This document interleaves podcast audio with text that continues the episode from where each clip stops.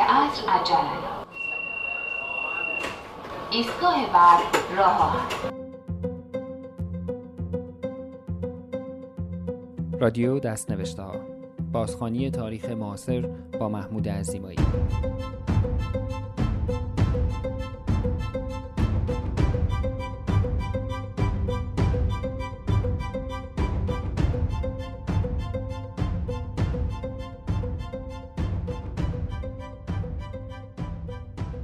سلام من محمود عزیمایی هستم و این پنجمین اپیزود از فصل اول پادکست های رادیو دست نوشته است. در اپیزود قبل برایتان گفتم که چگونه بخشی از حاکمیت در حج سال 65 با مخفی کردن مواد منفجره جنگی در وسایل حجاج ایرانی حساسیت عربستان سعودی نسبت به حضور و فعالیت حجاج ایرانی را بالا برد. در این قسمت وقایع حج سال 66 را از زوایایی که کمتر به آن پرداخته شده برایتان بازگو خواهم کرد.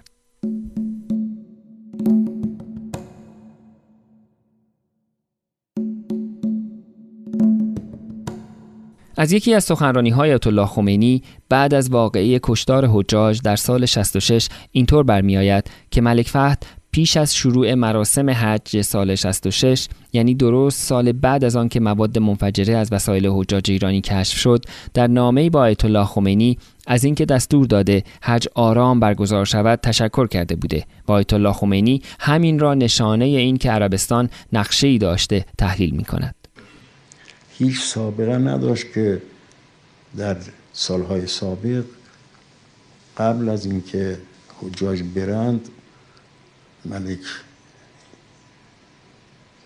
سعود برای من پیام بفرستد و از من تشکر کند که شما گفتید که اینجا آرامش باشد و با ما چه بکنند و اینا. بنابراین نبود امسال این اتفاق افتاد. برای چی؟ برای چی ایشون پیام برای من فرستاد؟ برای اینکه بعد بگد که من حسن نیت دارم چه دارم فلان یا یه نمایشی بود. من نتوانستم هیچ نامه ای از ملک فهد به آیت الله خمینی که در آن سال ارسال شده باشد پیدا کنم. در قسمتی از دست نوشته های آیت الله منتظری که برای دیدار با آیت الله خمینی در چهار شهریور 1366 تهیه کرده بوده می نویسد در مورد فاجعه خونین مکه گزارش هایی می رسد مبنی بر اینکه در بین متظاهرین و در قالب مردم دسته هایی بودند که پلیس سعودی را وادار به خشونت کردند. لازم است بیشتر تحقیق شود و چه بسا دشمنان در بین مردم نفوذ کرده باشند و یا خودسرانه مثل جریان سال قبل کارهای تندی انجام شده باشد و بالاخره برای تصمیم گیری تحقیق بیشتری لازم است. منتظری چند ماه بعد در دوم اردیبهشت 1367 در یک نامه به آیت الله خمینی می نویسد راجع مسئله حج نمی‌دانم وقایع مکه را تا چه اندازه به حضرت عالی گزارش دادند بسیاری از افراد مورد اطمینان که خود ناظر جریان و در خط مقدم راهپیمایی بودند می‌گویند همه گناه گردن سعودی ها نیست و ممکن بود راهپیمایی آبرومندانه انجام شود و به اینجا هم منجر نشود. ولی در اثر تندی بچه ها و بی برنامگی اجمالا هجوم و حمله از طرف بچه های نپخته ما شروع شد و سوژه به دست دشمن داد. هرچند دشمن مجهز و مهیا بود و دنبال بهانه میگشت تا ما را سرکوب کند.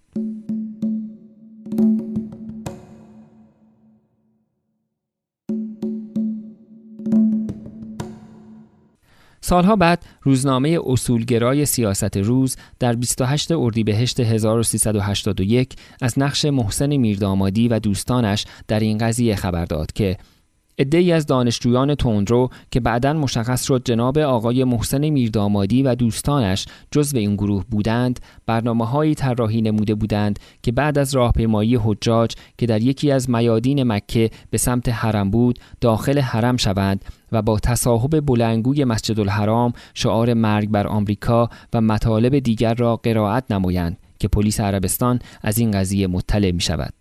آگاهان شدت عمل پلیس عربستان را در جریان آن راهپیمایی ناشی از این مسئله می دانند. من موفق نشدم پاسخی به این ادعا از طرف آقای میردامادی و دوستانشان پیدا کنم. اما آنچه تقریبا مسلم است این است که در این واقعه گروه های تندروی ایرانی موفق به تحریک نیروهای امنیتی سعودی می شوند. چند سال پیش یک مستند تجربی در ایران به نام قربانگاه زائران ساخته مقداد رحیمی حاجی آبادی منتشر شد که اگرچه ظاهرا با هدف محکوم کردن سعودی ها در این واقعه ساخته شده اما مصاحبه های جالبی با حاجی بخشی بسیجی معروف و حاج قاسم صادقی از اعضای جهاد سازندگی که هر دو به عنوان خدمه بعثه رهبری به حج اعزام شده بودند دارد. به گفته حاج قاسم صادقی خبرهای حمله قایقهای تندروی سپاه به ناوها و هلیکوپترهای آمریکایی در خلیج فارس به حجاج ایرانی حاضر در مراسم براعت از مشرکین سال 66 می رسید و به جمعیت شور و هیجان می‌داد. یه دفعه خبر دادن که همکنون توی خلیج فارس بچه ها نزدیک تنگه هرمز دو تا هلیکوپتر آمریکایی رو زدن شعار الموت امریکا یه دفعه کل مکه رو فرا گرفت.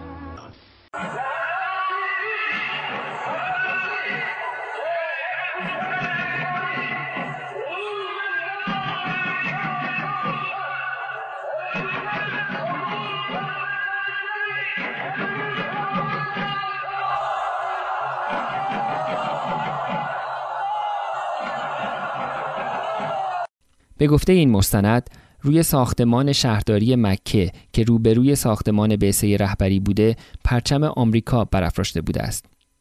حاجی بخشی به روی ساختمان شهرداری مکه می رود و پرچم آمریکا را پایین آورده و به آتش می کشد و به جای آن پرچم ایران را بالای ساختمان به احتزاز در می آورد. از خود حاجی بخشی بشنوید.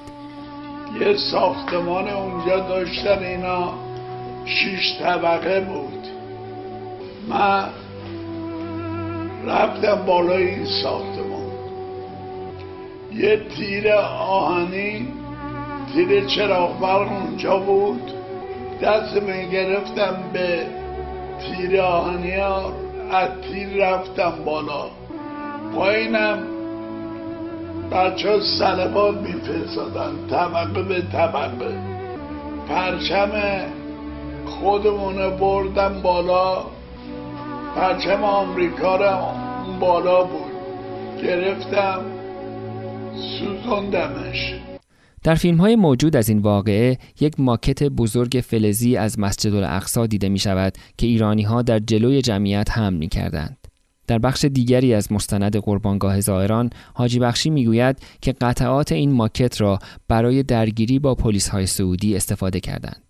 اونا تیراندازی کردن. ما چوب چیز قدس پیش ماره بود. باز کردیم هر کدوم از اینایی که زیر قدس بودن هر کدوم یه دونه گرفتن. یه دونه می‌زدن به هر پلیسی میافتاد. حاجی بخشی می‌گوید ایرانی ها از بالای یکی از ساختمان ها یکی از افراد سعودی را به پایین پرتاب می کنند. ما پایین بودیم اینا بالا بودن. اینا بالا می سنگ و کلوغ می‌رفتن رو سر ما. ما به یکی از بچه گفتم برو بالا یکی از اینا رو بگیر بلند کنه رو دست از بالا بندازید پایین. ما میگیریمش. رفتن اون بالا بلندش کردن الله اکبر وقتی انداختنش این که افتاد پایین گرفتی بهش بقیه دیگه فرار کردن. پایینی ها پایینی ها نزدیک های ما بودن ده فرار. حاج قاسم صادقی می‌گوید افرادی از روی ساختمان ها شیشه های بزرگ و کولرهای گازی را به روی جمعیت میانداختند. از اون بالا یه دفعه نگاه کردم دیدم که شیشه های قدی یه متر در دو متری و اینا باز می‌کردن این پنجره های کشویی و مینداختن تو سر جمعیت. ما تعدادی از کشته های حجمون به خاطر همین چیزا بود. کولر گازی از اون بالا باز می‌کردن یه دفعه مینداختن تو جمعیت. سلک آشغال هتل‌ها رو جمع می‌کردن همینطوری پرت می‌کردن تو سر جمعیت. حاج قاسم سلیمانی از بسیجی به اسم محسن ارومی نام می‌برد که چند نفر از سعودی ها را می‌کشد. تو همین به دفعه خبرم آوردن که آره این محسن ارومی چند تا از اینا رو کشته. آره محسن ارومی کی بود؟ محسن ارومی حمله از ما بود تو جنگ سال 60. این محسن علومی کشتیگیر بود بعد توی همون جلوی درگیری درگیر که شده بود با اینا چند تا از اینا رو زده بود تا پار کرده بود اینا هم قیز اینو داشتن آخر شهیدش کردن. از گفته های حاجی بخشی اینطور برمیآید که ایرانی ها هم اسلحه در اختیار داشتند. خانومی دختری روحانی بود تو روحان کاروان ما اون هفت نفر کشت شهیدش کردن. تیراندازیش عالی عالی بود. مردونه می‌زد اینطور می‌کرد می‌خورد به طرف سقط می‌شد. و نهایتا حاجی بخشی می‌گوید ماموران اطلاعات با رشوه به مأمور کنترل گذرنامه سعودی توانستند او را از عربستان خارج کنند. فرودگاه شناسنامه من و پاسپورت من برداشته بودند که شناسایی کنن ندارن سواشی خریدیم اون پسره که پشت کامپیوتر کنترل می‌کرد. اون خریدیم به هر عنوانی بود با بچه های اطلاعات خریدیمش. من رسیدم اونجا گذاشتم و برداشت یه نگاهی کرد و داد به. گفت امان الله یه ماچ منن کرد لبیک اللهم لبیک لبیک لا شریک لك لبیک إن الحمد والنعمة لك والملك. لبیک اللهم لبیک لبیک لا شریک لك لبیک لبیک اللهم گمان زنی هایی از نقش مجاهدین خلق در دامان زدن به تحریکاتی که منجر به درگیری هایی بین حجاج و پلیس سعودی شد وجود دارد. اگرچه هنوز مدرک و سند روشنی از این ارتباط به دست نیامده است. عزت الله صحابی در خاطرات خود می نویسد در سفری که آن سال به خارج داشتم یکی از دوستان به من خبر داد که شیطنت هایی از سوی مجاهدین این حادثه را رقم زده یا به خشونت کشیده است. امیدوار بودم این خبر درست نباشد ولی شنیده ها حاکی از آن بود که یکی از اعضای مجاهدین آقای عباس نام خانوادگی هست شده با لباس احرام بین تظاهر کنندگان هنگامی که جمعیت روی پل معروف به هجوم می‌رسند گلوله‌ای به طرف پلیس شلیک می کند. پلیس عربستان هم که کاملا در حال آماده باش بود به طرف جمعیت حمله می کند و تیراندازی می شود. جمعیت سراسیمه به عقب برمیگردند و جمعیت زیادی که بیشتر خانم ها بودند زیر دست و پا له می شوند و از بین می روند. بعد از حمله آمریکا به عراق و سقوط صدام حسین دهها ساعت نوار ویدیویی از ملاقات های محرمانه ماموران استخبارات عراق و سران مجاهدین خلق به دست جمهوری اسلامی ایران افتاد. گوشه های از این ویدیوها سالها پیش از صدا سیمای جمهوری اسلامی پخش شد اما این اواخر مجموعه کاملتری در قالب یک مستند 17 قسمتی با عنوان گورک ها توسط مؤسسه‌ای به نام هابیلیان که خود را پایگاه خبری تحلیلی مطالعات تروریسم معرفی می کند و سعی دارد به افشاگری علیه سازمان مجاهدین خلق بپردازد از این ویدیوها منتشر کرد. سایت هابیلیان در مقاله پیاده شده گفتگویی بین عباس داوری از رهبران مجاهدین خلق و نماینده استخبارات عراق منتشر کرده که می تواند کلید نقش مجاهدین در ماجرای حج 1366 باشد. من تمام قسمت های این مستند که آنلاین شدهاند را چک کردم اما ویدیوی این گفتگو را پیدا نکردم. متن این گفتگو به استناد سایت هابیلیان چنین است. عباس داوری ما می‌خواستیم اگر امکان داشته باشد در درون هیئت‌های عراقی ازامی به حج حضور یابیم و به ای که مشخص نگردد که از مجاهدین و غیر عراقی هستیم و همان روزی که ایرانی ها وارد می‌شوند ما هم ملحق شویم البته می‌دانید که ایرانی ها به صورت کاروانی به حج می آیند و می خواهیم نیروهای خود را در آنها نفوذ دهیم و ارتباط گیری کنند. افسر امنیتی ما چگونه برای شما ویزا بگیریم؟ این نیروهای شما کجا می‌خواهند ارتباط گیری کنند؟ عباس داوری در جده که همه زائرین ابتدا آنجا پیاده می شوند و فعلا چند نفر مد نظر ماست که همکنون در عراق نیستند. افسر امنیتی ما پس از موافقت می توانیم برای آنها گذرنامه عراقی درست کنیم و به همراه برخی از کاروانهای حج بفرستیم. برای هر فرد گذرنامه را میفرستند و به دست او میرسانند و در موعد مقرر هم گذرنامه را بازگرداند. راه دیگری نداریم. عباس داوری به خاطر حساسیت موجود اگر بشود که بازگشتش به کشور دیگری باشد و از آنجا به عراق بیاید بهتر است. افسر امنیتی چون گذرنامهش با یکی از کاروانهای ما خواهد رفت نمی‌تواند با این کاروان باز نگردد چون عربستان از هر کاروانی لیست دارد و نفر شما می‌تواند به مجرد رسیدن به آنجا از بعثه جدا شود و دنبال کارش برود و کسی او را شناسایی نخواهد کرد و در پایان به فرد تعیین شده از سوی ما مراجعه می کند و گذرنامه را تحویل می گیرد و می آید. عباس داوری نفرات مجاهدین می‌خواهند در داخل کاروانهای ایرانی جای بگیرند و شب و روز با آنها باشند و مشخص نگردد که از کاروان دیگری آمدند.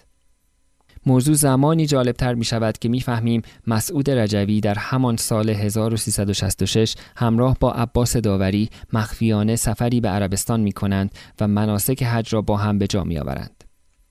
از سعید شاهسوندی از اعضای مرکزی و جدا شده سازمان مجاهدین خلق در برنامه صفحه دو تلویزیون فارسی بی بی سی بشنوید. سال 1366 زمانی که آقای رجوی در عراق زندگی می‌کنه و آقای ترکی الفیصل جز در اون دوران رئیس استخبارات عربستان سعودی هست. 1366 می شود 1987 یعنی ده سال است که آقای ترکی فیصل ریاست استخبارات رو داره. آقای رجوی همراه با یک هیئت از جمله عباس داوری سید المحدثین و چند نفر دیگر و تعدادی محافظ تحت عنوان زیارت مکه به اونجا میره با تایید مقامات عراقی و این اولین تماس رسمی است و می‌دانیم فردی مثل آقای رجوی فقط برای زیارت مکه نمیره و اونجا حتما با مقامات تماسی می‌گیره و با هماهنگی اونها است. سفر رجوی به عربستان تا 13 سال محرمانه نگاه داشته شده بود تا اینکه تصویری از وی با عباس داوری و چند نفر دیگر در 16 اسفند 1379 در نشریه مجاهد به چاپ رسید. این اواخر هم کانال سیمای آزادی تلویزیون رسمی سازمان مجاهدین خلق ویدیوی مفصلی از مسعود رجوی در حال بجا آوردن مناسک حج پخش کرد. کروبی نماینده وقت آیت الله خمینی در حج سال 66 بعدها این واقعه را واقعی خوانده بود که در راه صدور انقلاب پیش آمده بود. به نظر می آید مسئولان وقت حتی احتمال پیامدهای بدتری مثل جنگ را هم می‌دادند. هاشمی رفسنجانی در خاطرات 11 مرداد آن سالش می نویسد آقایان خامنه ای و موسوی اردبیلی به دفتر من آمدند و موضوع بحث کیفیت برخورد با سعودی ها و آمریکایی ها بود. شب سران قوا در دفتر آیت الله خامنه ای جلسه داشتند. درباره عکس عمل ما در مقابل جنایت سعودی ها نسبت به حجاج ایرانی بحث شد. قرار شد در حدی باشد که به جنگ متهی نشود و تبلیغات ضد سعودی هم باشد.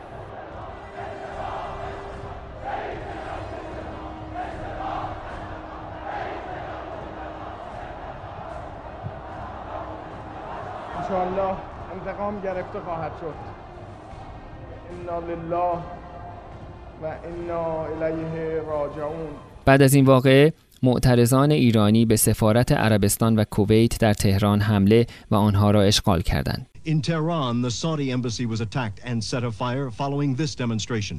The crowds shouted, They have killed the followers of Muhammad. We hope the hands of those responsible will be cut off. A demonstration at the Kuwaiti embassy in Tehran was followed by more violence and burning. Kuwait is accused of being an ally of Iraq in the Iran-Iraq war. The French embassy was attacked, Iran says, for supporting reactionary Arab governments. در این بین یک دیپلمات سعودی به نام مساعد القامدی از پنجره سفارت به بیرون پرت شد و بعدتر در بیمارستان از شدت جراحات درگذشت. ریاض انگشت اتهام را به مقامات ایرانی اشاره گرفت که در رساندن القامدی به بیمارستان به سرعت عمل نکرده بودند.